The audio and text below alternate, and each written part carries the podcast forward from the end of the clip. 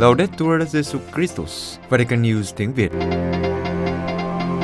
Radio Vatican, Vatican News tiếng Việt. Chương trình phát thanh hàng ngày về các hoạt động của Đức Thánh Cha, tin tức của Tòa Thánh và Giáo hội Hoàn Vũ được phát 7 ngày trong tuần từ Vatican và Roma. Mời quý vị nghe chương trình phát thanh ngày hôm nay, Chủ nhật ngày 28 tháng 11 gồm có Trước hết là bản tin, Kế đến là lá thư Vatican. và cuối cùng là một bước từng bước truyện ngắn Công giáo. Bây giờ, kính mời quý vị cùng Jen Kabur và Trung Hưng theo dõi tin tức.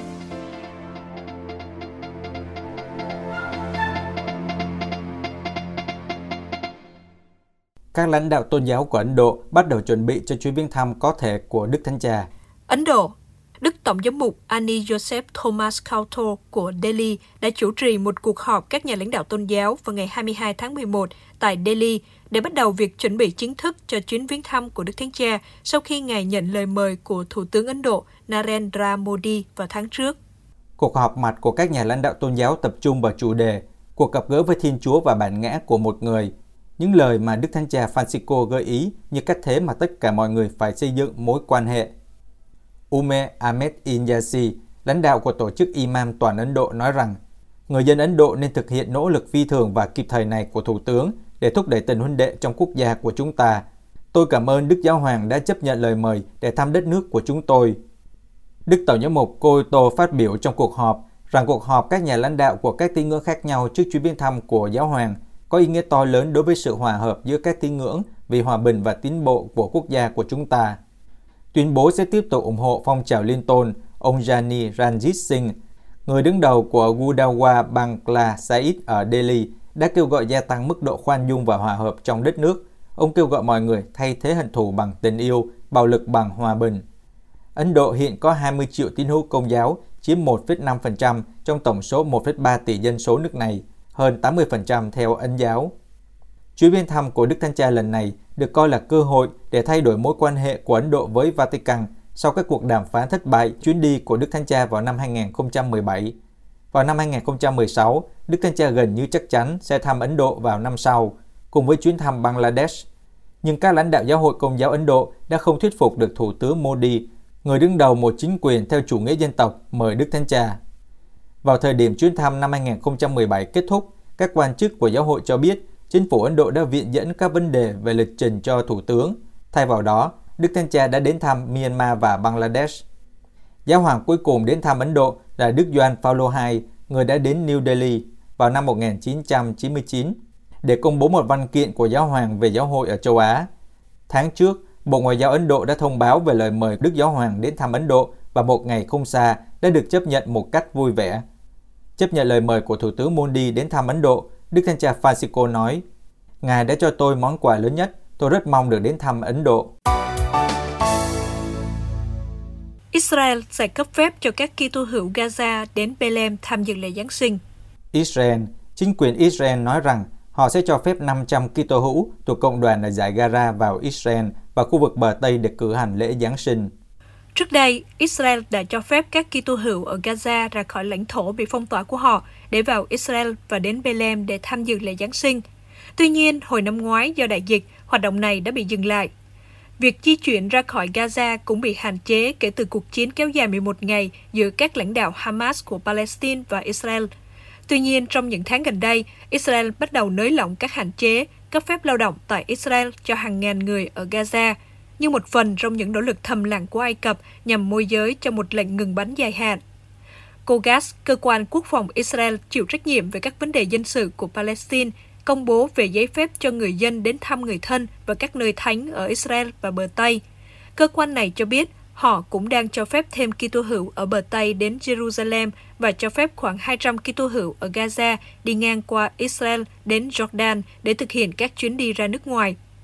Bethlehem, nơi sinh của Chúa Giêsu nằm ở bờ Tây, thị trấn này phụ thuộc nhiều vào du lịch, nhưng các quan chức lo ngại sẽ có ít du khách trong năm nay do ảnh hưởng của đại dịch kéo dài. Gaza có cộng đồng Kitô giáo với khoảng 1.000 người, trong số 2 triệu dân, phần lớn là chính thống giáo Hy Lạp, còn người công giáo chiếm khoảng 1 phần tư cộng đồng. Đức Hồng Y quy sót thăm Nga với mong muốn đối thoại liên tôn. Vatican theo lời mời của chính phủ Liên bang Nga thông qua Đại sứ quán Nga cạnh Tòa Thánh, Đức Hồng Y Miguel Angel Ayuso Gisos Chủ tịch Hội đồng Tòa Thánh về đối thoại liên tôn đã thăm Nga từ ngày 24 tháng 11 với mục đích đối thoại liên tôn. Cùng đi với Đức Hồng Y có Đức ông Lucio Semprano, một quan chức của cùng Hội đồng Tòa Thánh, và Đức ông Piotr Tanuski, cố vấn của Tòa sứ thần tại Moscow. Vào sáng ngày 24 tháng 11, Đức Hồng Y đã thăm xã giao Đức Tổng giám mục chính thống Hilarion, Chủ tịch Ban đối ngoại của Giáo hội, của Tòa Thượng phụ Moscow tại Học viện Thần học Nghiên cứu sau đại học, hai thánh Cyrilo và Metodio. Đức Tổng giám mục Hilarion đã thân mật chào đón Đức Hồng Y Wisot và trình bày với Đức Hồng Y về những đường hướng chính cho công việc của giáo hội chính thống Nga trong lĩnh vực đối thoại giữa các tôn giáo. Đức Tổng giám mục đã đề cập đến mức độ hợp tác cao giữa nhà nước Nga và các tuyên bố tôn giáo truyền thống và nói chi tiết về các hoạt động của Hội đồng Liên tôn Nga và của Hội đồng Tổng thống về hợp tác với các hiệp hội tôn giáo. Về phần mình, Đức Công minh Wisot bày tỏ lòng biết ơn về sự sắp xếp của cuộc họp và cơ hội để tìm hiểu một loạt các mối quan hệ liên tôn giáo của Tòa Thượng phụ Moscow. Trong cuộc hội đàm kéo dài, các bên đã thảo luận về một số vấn đề liên quan đến việc bảo vệ các Kitô hữu bị bắt hại, đối thoại giữa các tôn giáo Abraham và các vấn đề trong chương trình nghị sự quốc tế. Sau đó, Đức Hồng Y Wisop đã gặp ông Mufti Ravin Ganuddin, Chủ tịch phân bộ đời sống tâm linh của người Hồi giáo tại Nga. Ngài cũng được ông Mufti Abin Granov, Chủ tịch Hiệp hội Tâm linh của những người Hồi giáo Nga tiếp đón sau ăn trưa. Và ban chiều, Đức Hồng Y được Đức Tổng giám mục Paolo Pesci đón tiếp tại nhà thờ Công giáo Đức Mẹ Vô nhiễm Nguyên tội, nơi Ngài đã gặp gỡ cộng đồng Công giáo và chủ sự thánh lễ. Vào ngày 25 tháng 11, Đức Hồng Y đã gặp ông Miki Bodanov, Thứ trưởng Bộ Ngoại giao Liên bang Nga về các nước Trung Đông và Châu Phi và đại sứ Konstantin Shuvalov, đại diện đặc biệt của Bộ Ngoại giao Liên bang Nga về hợp tác với Hồi giáo, Đức Hồng Y đã cùng họ giải quyết vấn đề tôn trọng quyền của người thiểu số và đặc biệt là quyền tự do tôn giáo. Quý vị vừa theo dõi bản tin ngày 28 tháng 11 của Vatican News tiếng Việt. Vatican News tiếng Việt Chuyên mục Lá thư Vatican Cộng đoàn Kitô Thánh Địa chờ mong khách hành hương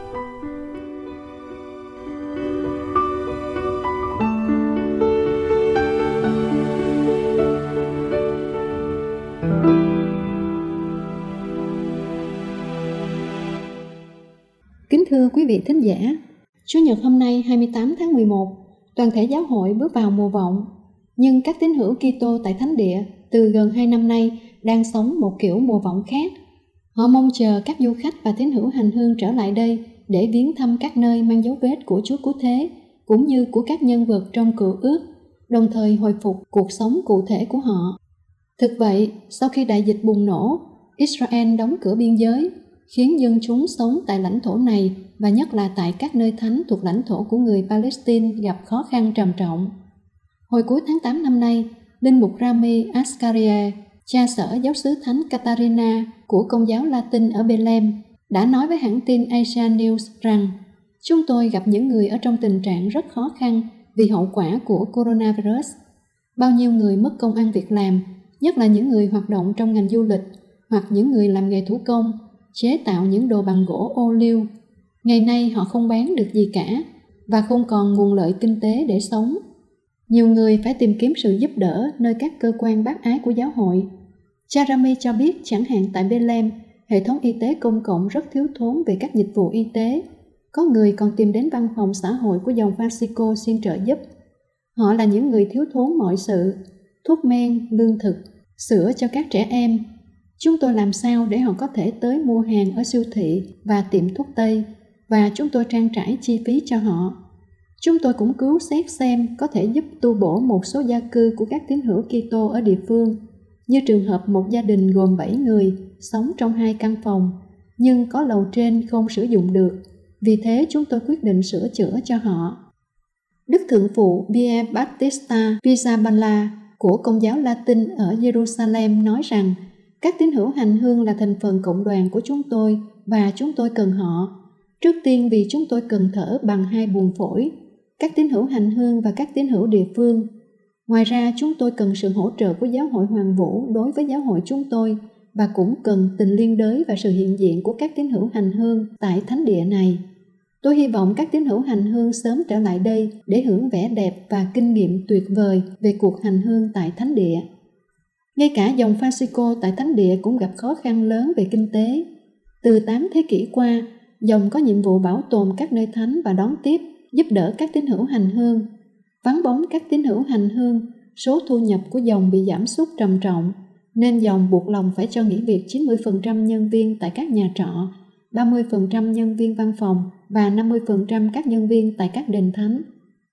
Tổng quản lý dòng Francisco tại Thánh Địa là cha Ramzi Sidawi nói với hãng tin CNA của Công giáo Mỹ Trước đây chúng tôi ở trong chiến tranh và đã trải qua cuộc cách mạng gạch đá Intifada của người Palestine. Không có các tín hữu hành hương đến thánh địa, nhưng các thánh đường trên thế giới vẫn mở cửa và có thể mở các cuộc lạc quyên giúp thánh địa. Nhưng nay các nhà thờ trên thế giới bị đóng hoặc bị hạn chế nhiều và không thể mở cuộc lạc quyên. Ngân khoản dòng nhận được từ các cuộc lạc quyên được dùng để trả lương cho các nhân viên, kể cả các giáo chức các trường công giáo, bảo trì các đền thánh, hỗ trợ học bổng cho các học sinh nghèo tại 15 trường công giáo, cấp học bổng cho các sinh viên đại học nghèo, nâng đỡ 530 đơn vị gia cư dành cho các gia đình công giáo trong các kế hoạch gia cư tại Jerusalem. Cha Francesco Patton, bề trên dòng Francisco tại Thánh Địa cho biết thêm rằng dòng phải săn sóc và bảo trì khoảng 70 đền thánh, mà số thu nhập ở mức zero Dù vậy, chúng tôi không thể sống trong sợ hãi. Tôi được tin có hàng trăm nhóm đang chờ đợi giấy phép để khởi hành từ Ý, Tây Ban Nha, Mỹ và Mexico. Nhiều hãng du lịch đang liên lạc với chúng tôi vì họ sẵn sàng khởi hành. Trong thời gian gần đây đã có một số tia sáng ở cuối đường hầm.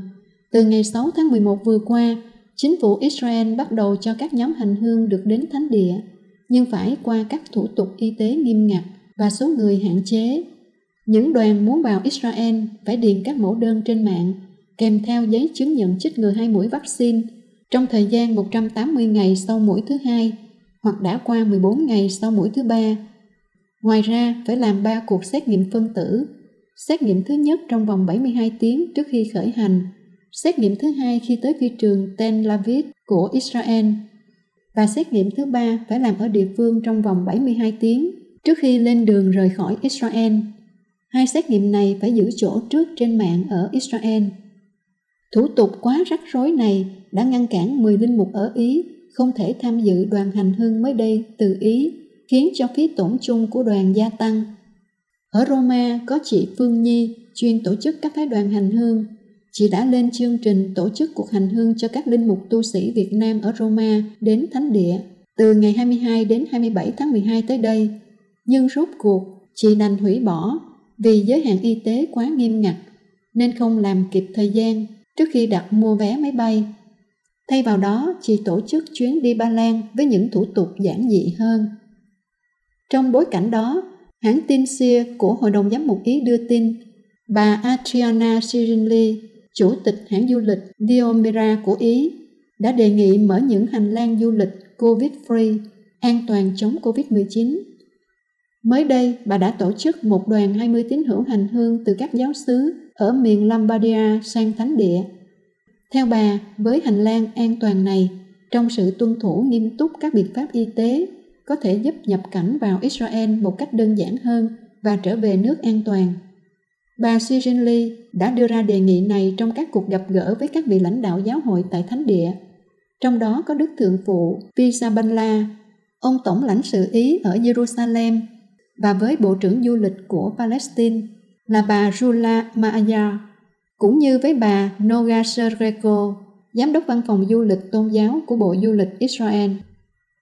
Ông Bộ trưởng Du lịch của Palestine hân hoan chào mừng phái đoàn hành hương và cho biết Bethlehem đã chuẩn bị sẵn sàng đón tiếp các tín hữu hành hương muốn đến viếng nơi Chúa sinh ra.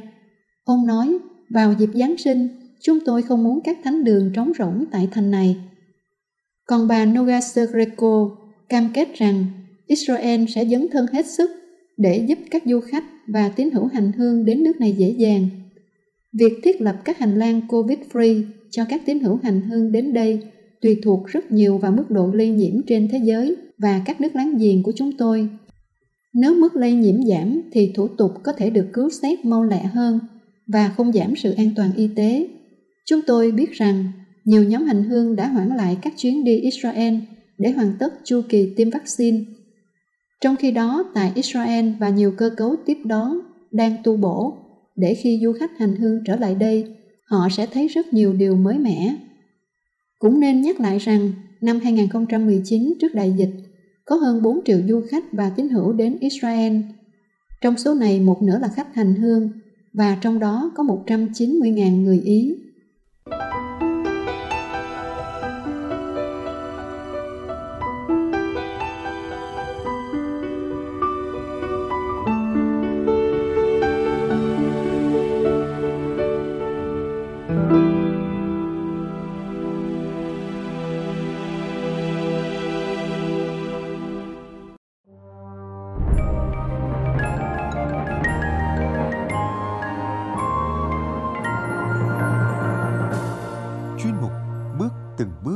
Chuyện ngắn nhà đạo của Vatican News tiếng Việt.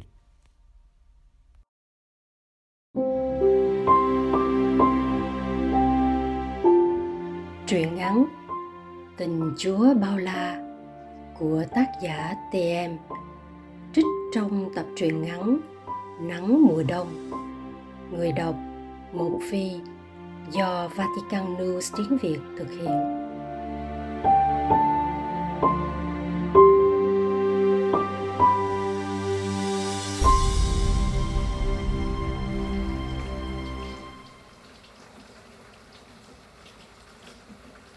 về khuya và những ngôi nhà đã lặng yên chìm sâu vào giấc ngủ.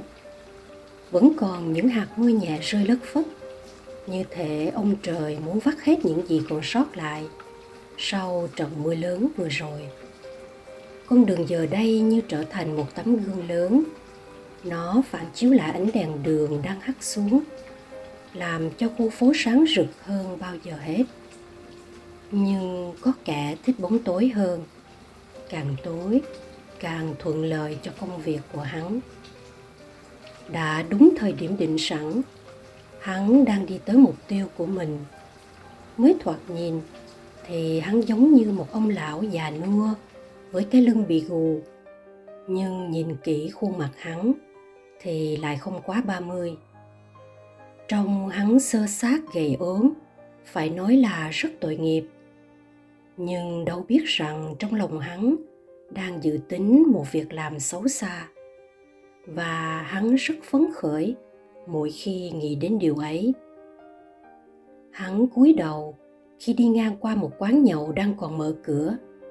Chẳng là hôm nay có trận bóng đá cúp C1 tường thuật vào nửa đêm, nên các quán bia mở cửa khuya để đón những quý ông đam mê bóng đá thấy hắn lầm lũi đi ngang qua, có kẻ trong quán nhậu quăng một lon bia không về phía hắn và nói lớn, này, ông lão ăn mày, ông vào đây lấy mấy lon không về bán, kiếm tiền ăn cơm. Hắn chửi thầm, lão thật, tụi bay nghĩ tao là đồ ăn xin à? Mà nếu nghĩ thế cũng đúng vì trên tay hắn đang cầm một cái bọc đen.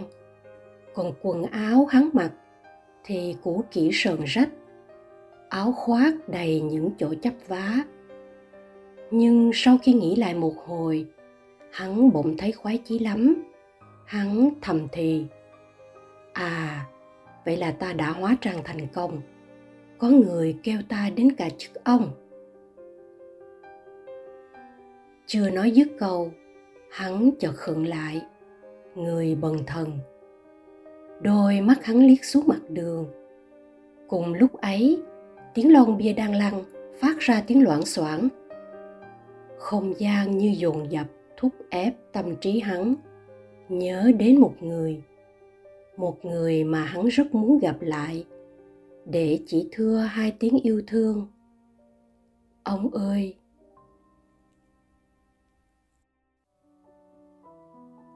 Cái bóng của hắn đang in trên đường. Giờ thâm nhập vào tâm tưởng. Hắn nhớ lại những nụ cười, ánh mắt yêu thương của một ông lão hiền từ dành cho hắn. Tiếp đến là những ngày tháng hạnh phúc nhất trong đời hắn, ùa về. Hắn thấy hình ảnh của một căn nhà nghèo nàn rách nát. Nhưng đối với hắn, chỉ có nơi đấy mới cảm thấy mình được sống hạnh phúc trong nhà chỉ có hai ông cháu nương tựa nhau. Ông hắn làm công việc thu lượm và bán ve chai chỉ đủ sống qua ngày.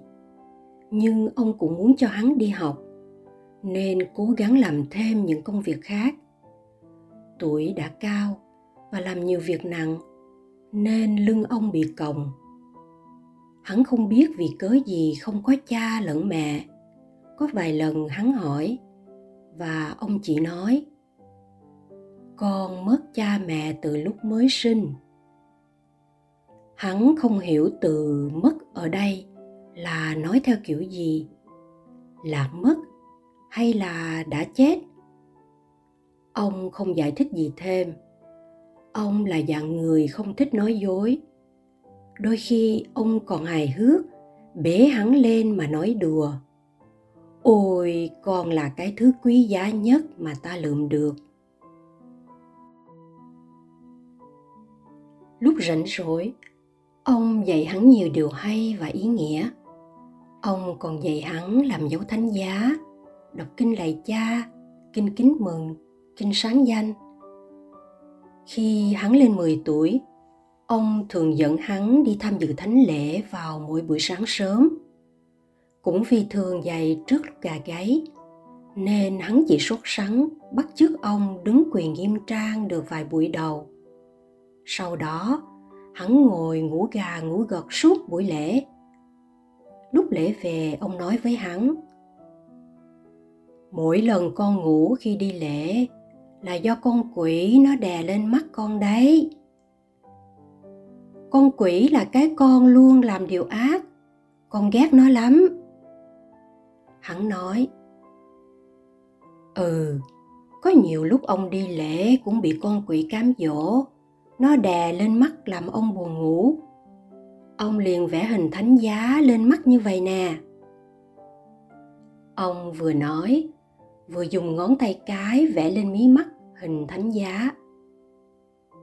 Như thế, con quỷ sẽ sợ chạy biến và ông tỉnh hẳn, mở mắt dự lễ sốt sắng những buổi lễ sau đó, hắn thử làm như lời ông chỉ hắn vẽ xong thì thấy tỉnh ngủ hẳn nên vui lắm. Vài phút sau thì hắn lại mắt nhắm mắt mở. Lễ về, hắn liền hỏi ông, con làm sai cái gì mà vẫn còn buồn ngủ vậy ông? Có lẽ ông nói ra con sẽ khó hiểu, nhưng con còn thiếu niềm tin vào ơn chúa con thiếu niềm tin gì gì đó hở ông? Ông cho con đi. Hắn nài nỉ. Ông nhìn đứa cháu bé bỏng ngây ngô. Ông nghĩ ngợi vài giây rồi nói, ông sẽ luôn cầu xin chúa giúp sức cho con. Nhưng con nên biết rằng lúc nào chúa cũng giúp con vì chúa luôn yêu con và con nên biết cảm nhận chỉ đơn giản là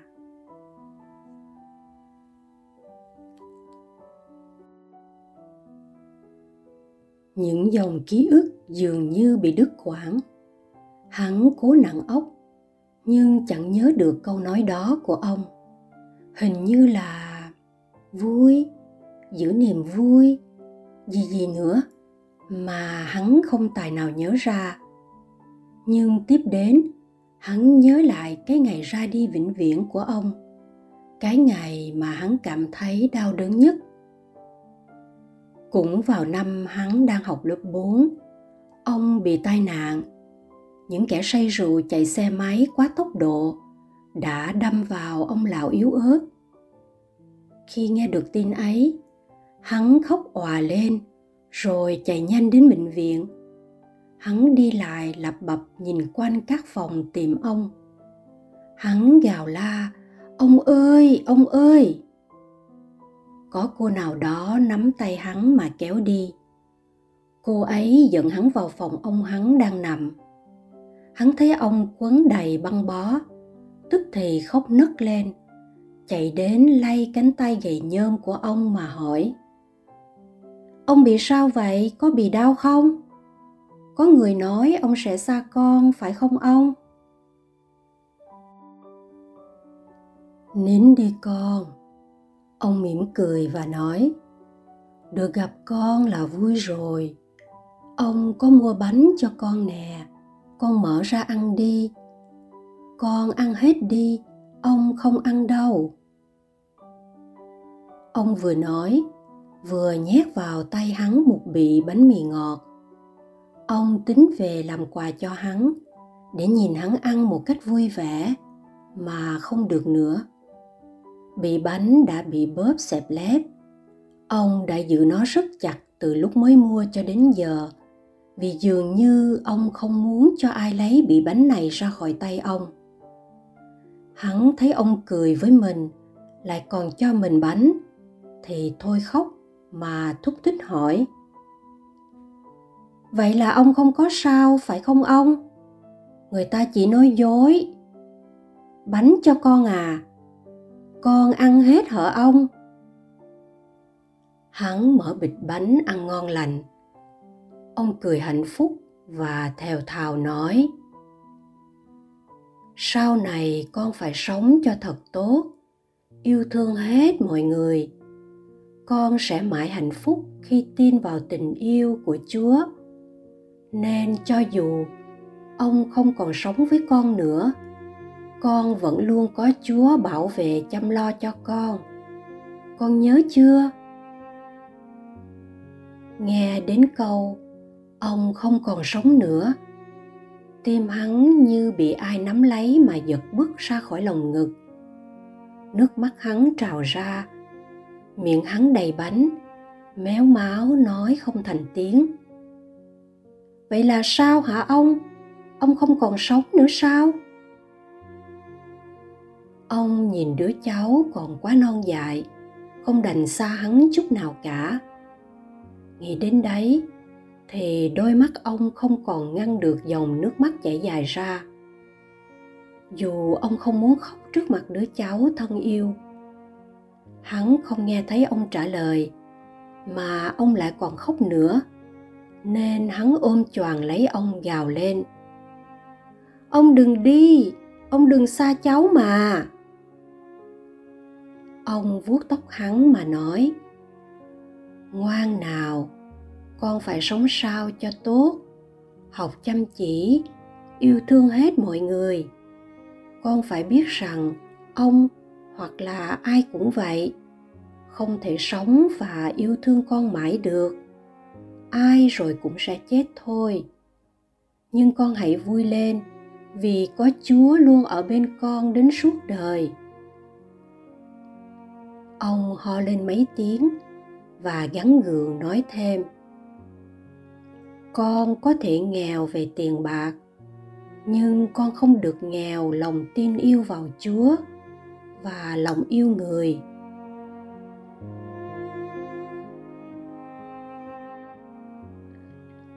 Hắn cứ mãi nước nở khóc. Bất giác, hắn trừng mắt lên khi cảm nhận bàn tay ông tuột dần khỏi mái tóc của hắn. Hắn cảm thấy sợ và lay mạnh cánh tay đang lạnh dần của ông. Hắn cảm giác như bị ai đó vừa giật đi của hắn, một thứ quý giá mà hắn không biết phải làm cách nào để có lại. Hắn gào lên cùng những tiếng nấc liên hồi ông ơi, ông nói gì đi ông ơi? Ông mở mắt ra đi, đừng làm con sợ.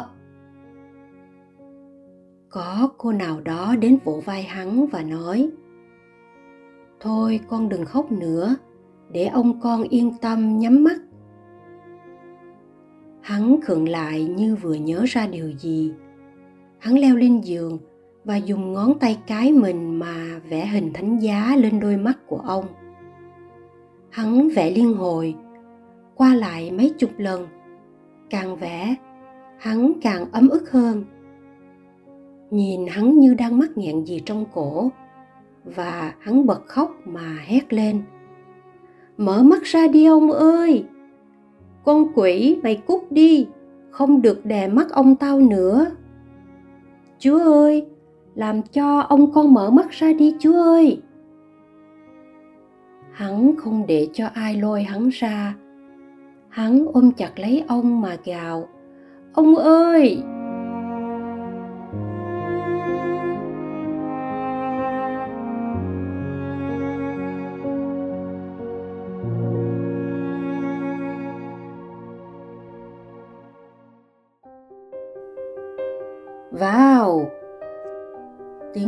Trong quán nhậu đã át đi tiếng gào thét trong tâm trí hắn.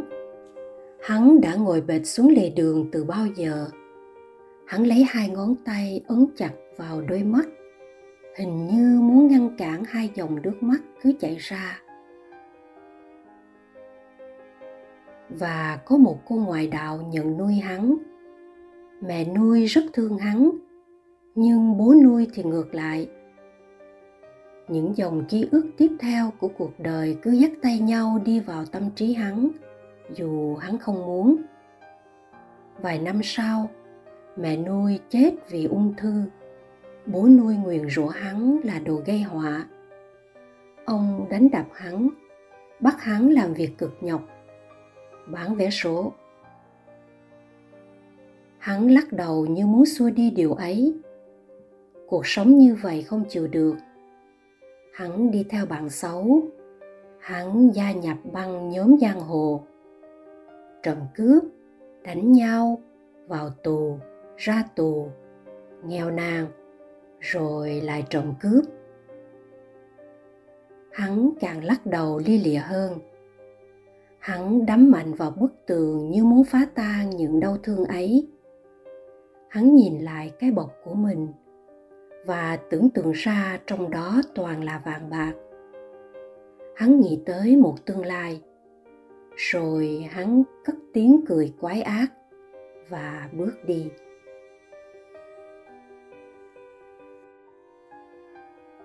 Hành động. Hắn bịt mặt lại, bẻ khóa cửa. Hắn nói với camera đang quay, có giỏi thì ráng mà nhận ra tao nữa đi hắn mở khóa tủ và lấy hết nữ trang bỏ vào túi. Nhìn quanh, hắn thấy có một cây thánh giá sáng loáng. Hắn nhảy lên vớt lấy. Vô tình hắn đụng phải bình hoa rơi xuống nền, phát ra một tiếng kêu thật lớn. Có tiếng bước chân chạy trên lầu. Hắn vội vàng quơ lấy cái bọc và chạy nhanh ra cửa. Trên tay vẫn còn giữ cây thánh giá xui thay, có một chiếc xe hình sự đang chạy tới. Trên xe có bốn cảnh sát đang bắt giữ những tay nhậu say, mặt mày toàn máu me. Tiệm vàng sáng đèn và có tiếng hét la, có cướp có cướp, đồ ăn cướp, đồ giết người. Xe hình sự dừng lại ngay và hai cảnh sát nhảy ra khỏi xe, rượt theo kẻ bịt mặt đang trốn chạy hắn đã thông thuộc địa bàn nơi đây. Hắn nhanh chân lách vào một cái hẻm, bỏ lại đằng sau mình tiếng hét, đứng lại! Và một phát súng chỉ thiên. Hắn chạy luồn qua hẻm này, lách qua hẻm kia và nhắm đến đường thoát của mình là con sông. Hai cảnh sát vẫn bám theo sau. Lần này là những phát súng nhắm vào chân hắn. Hắn đành vứt lại bao vàng bạc để chạy nhanh hơn, may ra mới thoát. Con sông chỉ còn cách hắn vài mét, thì một cảnh sát trẻ nhanh chân chạy từ hướng bên trái, nơi hắn nhắm tới.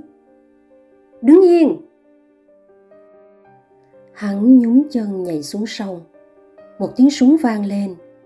Hắn cảm thấy ngực trái mình bị chấn động mạnh. Nhưng hắn cố hết sức bình sinh, lộ một vòng và ngụp lặn xuống dòng sông đục ngầu.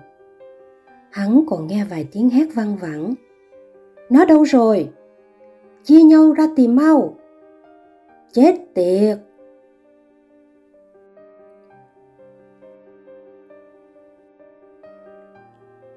Ở một khúc sông tối, hắn lê lết thân mình, đè lên đám cỏ một ven sông. Hắn nằm ngửa ra đó và nhìn lên bầu trời đang ngờm hắn nghĩ mình đã thoát nhưng tim vẫn đập mạnh hắn sờ tay lên ngực móc trong túi ra vật gì đó Vật này đã cản dùm hắn viên đạn chí mạng lúc nãy. Hắn nói thầm, thì ra là cây thánh giá ấy. Hắn không nhớ ra mình đã bỏ cây thánh giá vào túi lúc nào.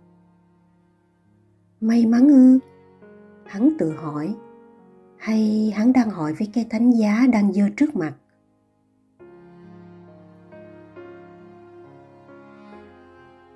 Bất thần, lòng hắn trỗi dậy một cảm giác rất lạ. Cảm giác này là sao? Hắn hỏi thầm. Hắn đặt cây thánh giá lên ngực. Tim hắn đập rộn ràng.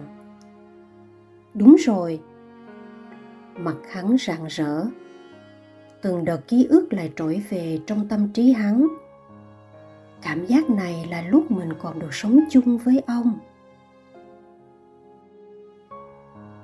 từng lời của ông hắn khi xưa hiện ra cách rõ ràng, mà đôi lúc hắn cố nhớ lại vẫn không được ông sẽ luôn cầu xin chúa giúp sức cho con nhưng con nên biết, lúc nào chúa cũng giúp con vì người luôn yêu con. Và con nên biết cảm nhận tình yêu của chúa qua mọi người, qua những điều tốt trong đời sống. Đôi khi chỉ đơn giản thôi. Như khi con vẽ dấu thánh giá lên mắt và con thấy mình tỉnh ngủ. Lúc ấy con có cảm thấy chúa đang giúp mình không? Và con có vui vì điều đó không?